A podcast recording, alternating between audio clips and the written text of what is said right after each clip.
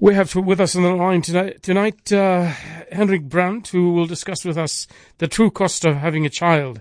You know, being a single person and not having any children. I never really thought about the cost of having a child. I can't afford to have a child for so many reasons. The least of all has been the financial costs. And Hendrik will provide us some insights into this. And it's something, it seems, that not very many people are ready for it. Good evening, Hendrik. Hey, Ismail, how are you? I'm very well indeed. Please, you tell us about financial planning around having a baby. Yeah. Well, leading up to the birth, I started Googling what some of the costs might be. And I actually found that there was very little resources specifically aimed at South Africa. So I decided, just to keep track of everything as it goes on. And then, just publish an article at the end of it just to give everyone a nice idea of what it actually entails having a baby and, well, right up to the birth. And it was quite scary. Tell us, Hendrik, tell us briefly about yourself so we can put this into some kind of personal context. You know, very many of us have these highly academic or highly technical sources of information, but, you know, we often want to hear from people who actually go through these processes themselves. Yeah. Okay, so I'm 31. My wife is 27. And I'm an engineer and she's a teacher. So this is our first child. And I think with the costs related to this, we did spend a bit extra on some of the items because we do plan on having a second one as well. So hopefully some of those items last long enough to for the second one to use it as well.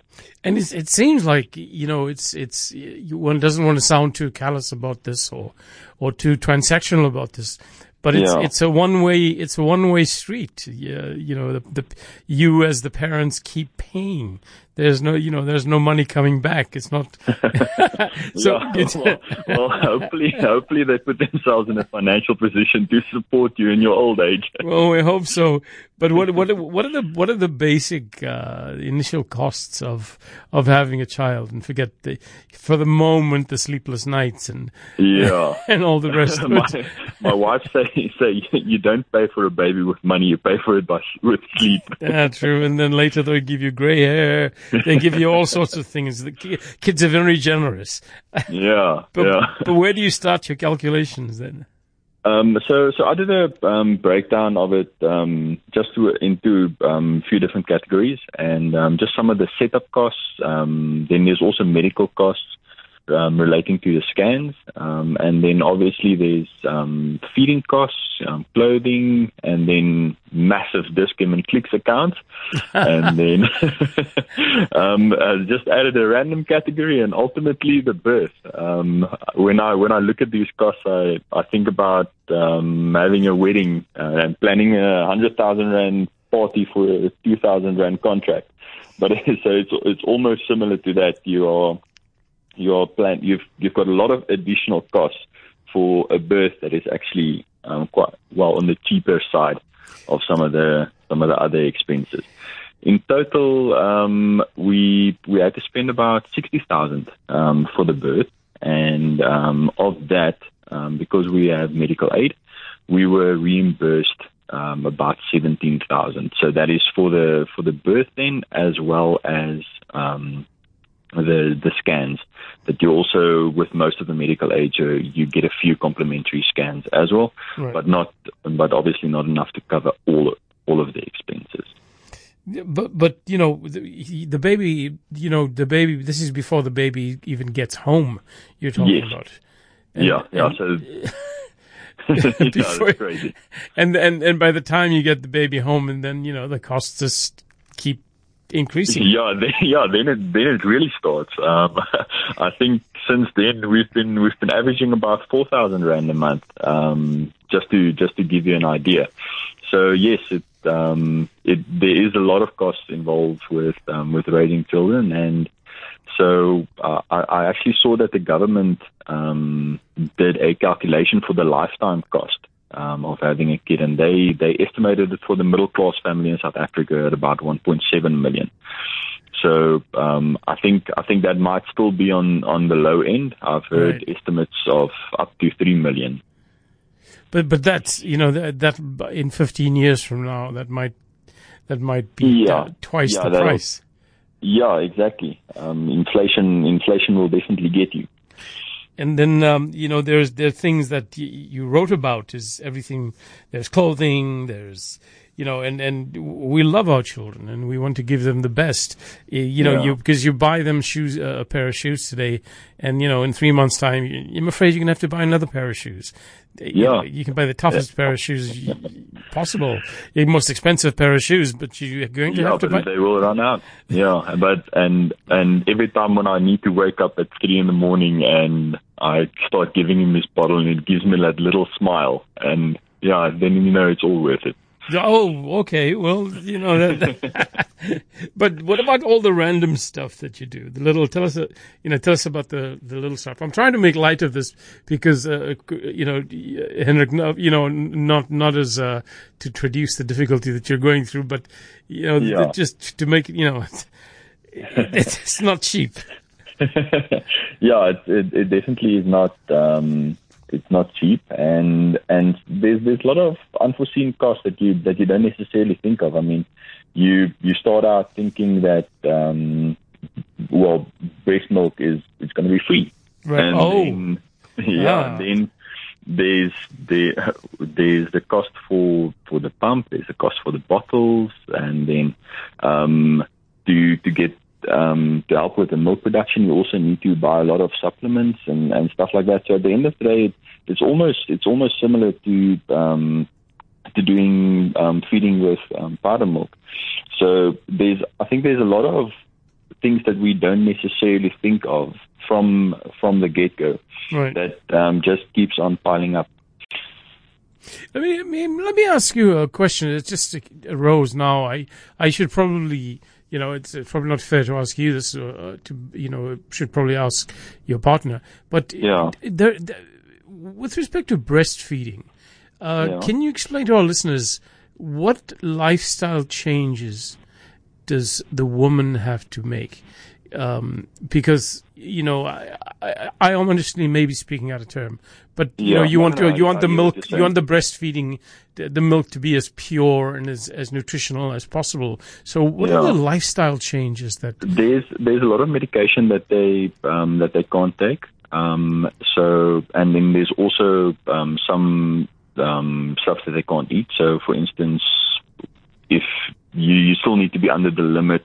Alcohol-wise, for you to be able to breastfeed, and then also you can't drink a lot of coffee, and then there's the random stuff like eating a lot of onions, just upsets the baby's stomach, and drinking a lot of fruit juice, for instance. That also upsets his stomach specifically. So I think in terms of lifestyle changes, it's quite hectic because obviously now you need to start breastfeeding every 3 hours, or if you're using a breast pump, then it's every 4 to 5 hours. So there's no point where you can say, listen, tonight I'm just gonna go to bed, sleep through, relax, and wake up tomorrow morning refreshed. So So it's not that simple. That's quite hectic. But you know, then there are these sort of material things that I notice you've included is you have to actually buy things like humidifiers and tell us a bit about that. So he specifically has trouble with his sinuses.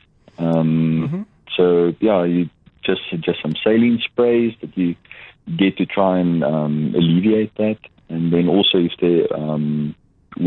we had massive heat waves now in Pretoria, so we're running the aircon a lot, so that dries out the air. So you need to replenish that water just to get him to breathe easily. Because you think it just gets dry and it irritates his throat. But if it gets dry, he doesn't want to drink.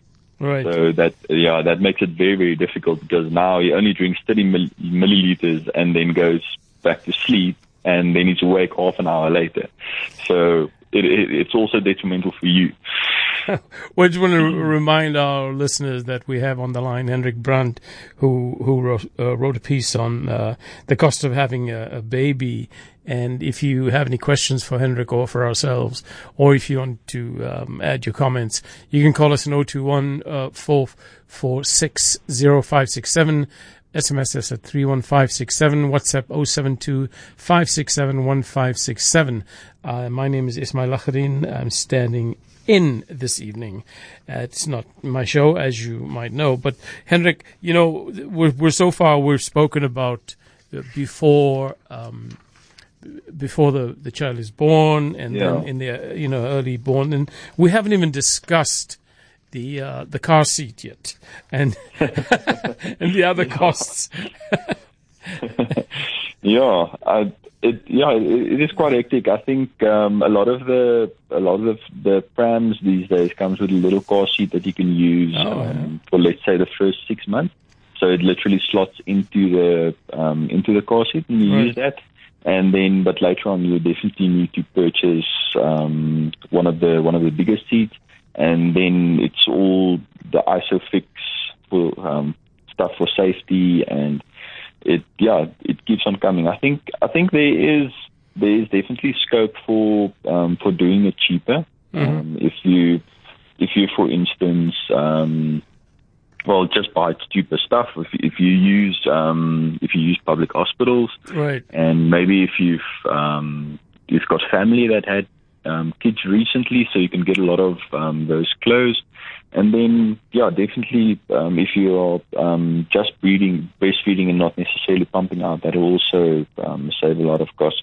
So, there's definitely workarounds to try and get the cost down.